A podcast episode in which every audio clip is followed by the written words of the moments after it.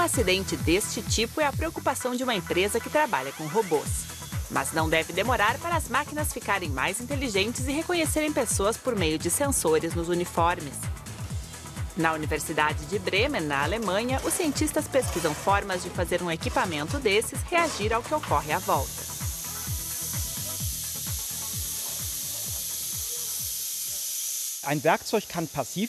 Uma ferramenta pode ser passiva, mas se integrarmos nela uma tecnologia, por exemplo, um chip RFID com um microprocessador capaz de registrar e processar as informações do entorno, então a convertemos num componente inteligente.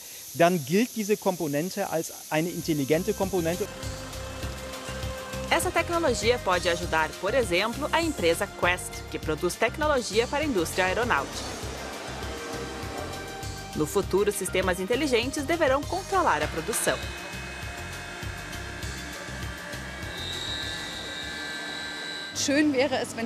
O ideal é que tivéssemos uma máquina que aprendesse por conta própria e conseguisse se adaptar, reconhecendo as alterações na cadeia de produção.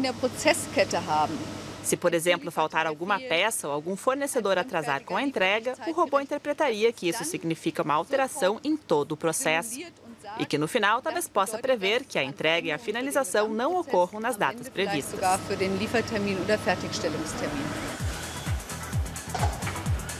Seria o caminho para uma fábrica autônoma. Em Bremen, estudiosos construíram uma miniatura de indústria. Se faltam peças em uma determinada estação, o controle de produção reage de forma independente. Mas isso não dispensa a mão de obra humana.